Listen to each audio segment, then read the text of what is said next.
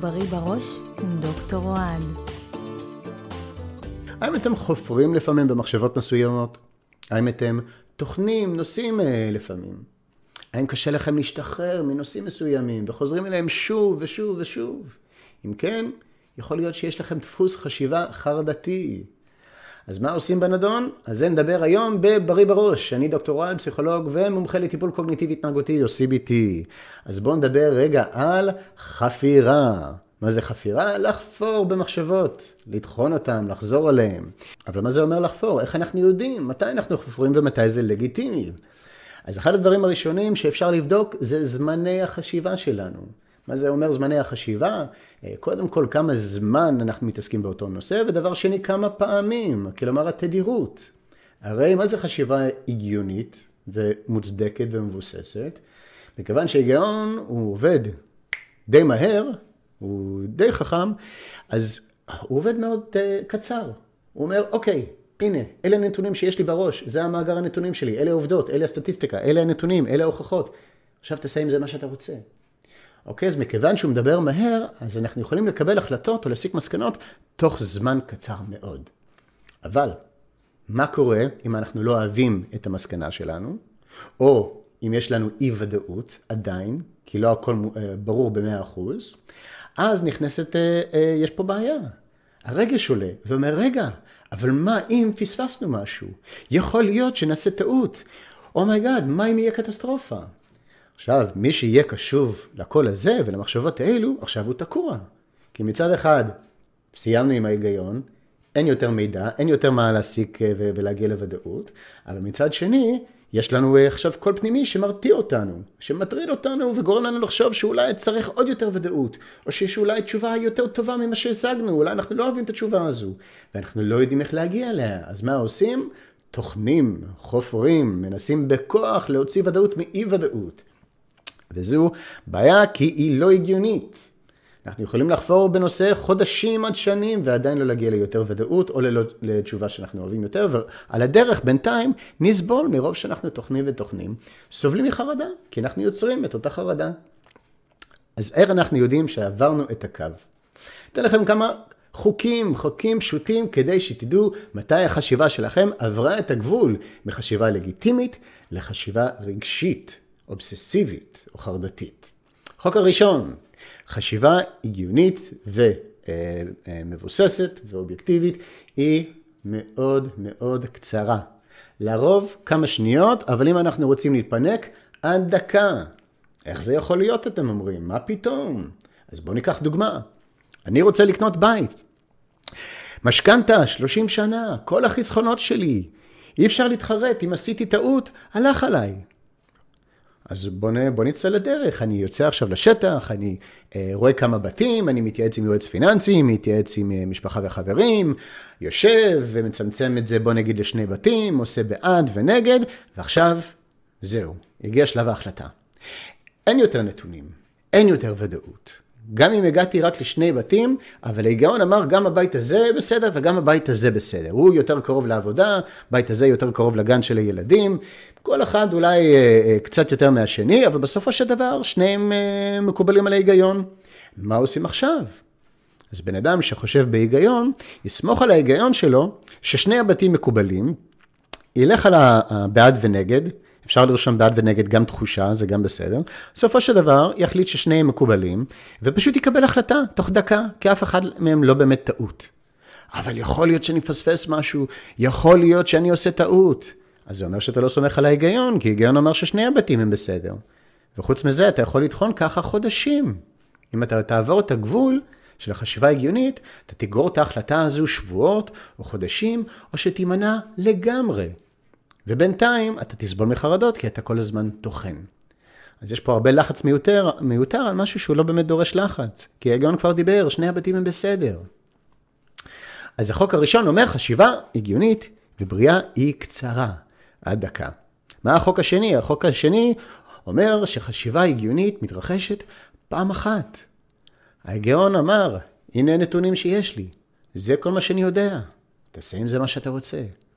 אנחנו יושבים על הנתונים, עושים לנו קצת סדר, ומקבלים החלטה. אי אפשר לנווה את העתיד, אי אפשר להשיג ודאות במאה אחוז. אז אנחנו לא יכולים לטחון את זה שעות. זה רק יוצר עוד לחץ ומגביר את הלחץ, ולא בהכרח מביא תשובה יותר טובה. אפילו מתחילים להטיל ספק במה שקבענו בהתחלה, שאולי זו ההחלטה הכי נכונה. אז חשיבה בריאה והגיונית היא קצרה. עד דקה, אה, סליחה, החוק השני, היא, היא מתרחשת פעם אחת, ולא חוזרים לאותו נושא שוב ושוב ושוב ושוב ושוב. אם אין מידע חדש, כמובן אם הגיע מידע חדש מבחוץ, אז, אז בסדר, תשאירו את זה שוב. אבל אם לא, לא טוחנים את זה שוב ושוב ושוב ושוב ושוב. זה החוק השני. החוק השלישי אומר, זה לא הגיוני ולא רלוונטי להתעסק בנושא כלשהו אם אין לנו מספיק נתונים. אם אנחנו עדיין מחכים לנתונים וסתם טוחנים, אנחנו סתם מגבירים לחץ וזה לא תורם לנו. מה יקרה אם לא עברתי את המבחן? רגע, חכה, עוד לא קיבלת את התוצאות, את הציון.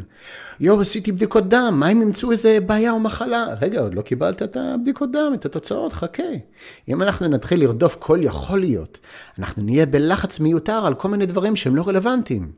אז החוק השלישי אומר, זה חייב להיות רלוונטי, כלומר, יש מספיק נתונים. זה החוק השלישי. החוק הרביעי אומר, זה לא רלוונטי להתעסק במשהו דווקא כשהוא מפריע לנו לתפקוד או להנאה. אם זה לא סכנת חיים ולא דורש תגובה מיידית, אז למה עכשיו להתעסק במשהו דווקא כשהוא מפריע לי להתרכז בישיבת צוות, שהוא מפריע לי ליהנות מסרט או ליהנות עם חברים, ופתאום צצה לי מחשבה ברגע הזה. זה הזמן להיכנס לזה ולטחון את זה? לא, זה סתם הורס לי את שאר הזמן הפנאי שיש לי, את הזמן של יעילות ו- ו- ותפוקה, או, או את ההנאה בחיים. אז לא, לא עכשיו.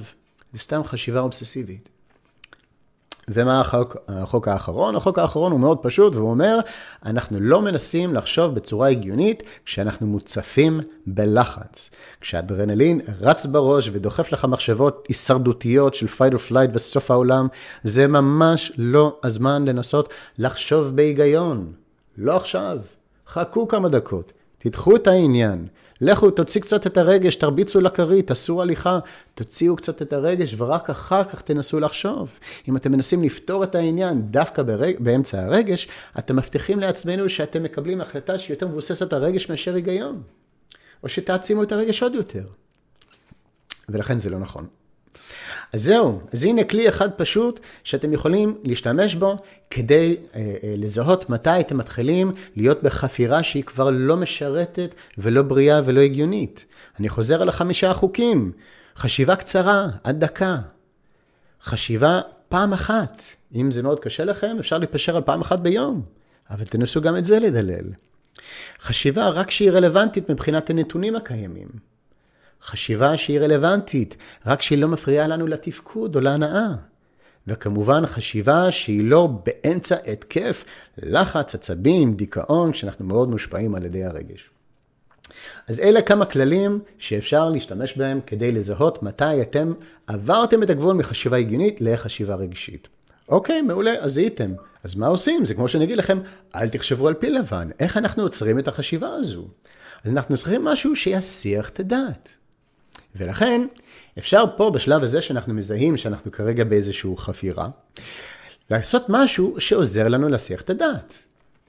יכול להיות משהו אה, אה, אקטיבי, אה, לצאת להליכה או לרוץ או לדבר עם מישהו על נושא אחר, או לראות איזה סדרה שאנחנו אוהבים, או לשמוע מוזיקה שאנחנו אוהבים את השירים, או, או לקרוא ספר, או לנקות את הבית, או לשחק עם הכלב, או, או משהו אומנותי, לא משנה מה, העיקר שזה עובד. או שאפשר לעשות משהו בתוך הראש, למשל אם אני באמצע ישיבה והדברים האלה לא זמינים לי.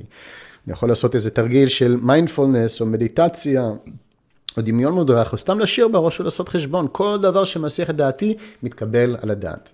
כמובן, זה לא קסם, זה לא עובד תמיד, ככל שאני יותר מוטרד ויותר לחוץ, אז הדברים האלה גם כן לא יעבדו, כי הלחץ הוא ממש דורש תשומת לב. אבל אפשר לנסות לפחות לפעמים להסיח את הדעת, ולא עוד יותר אה, אה, להעצים את הלחץ אה, באמצעות זה שאנחנו משתפים איתו פעולה ונכנסים לתוך הדבר הזה איתו. אז הנה כמה טיפים לעזור לכם להתמודד עם התעסקות מחשבתית או, או חפירה.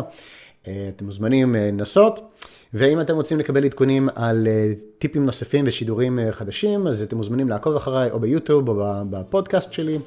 ובינתיים תנסו להיות בריא בראש, אני דוקטור אוהד.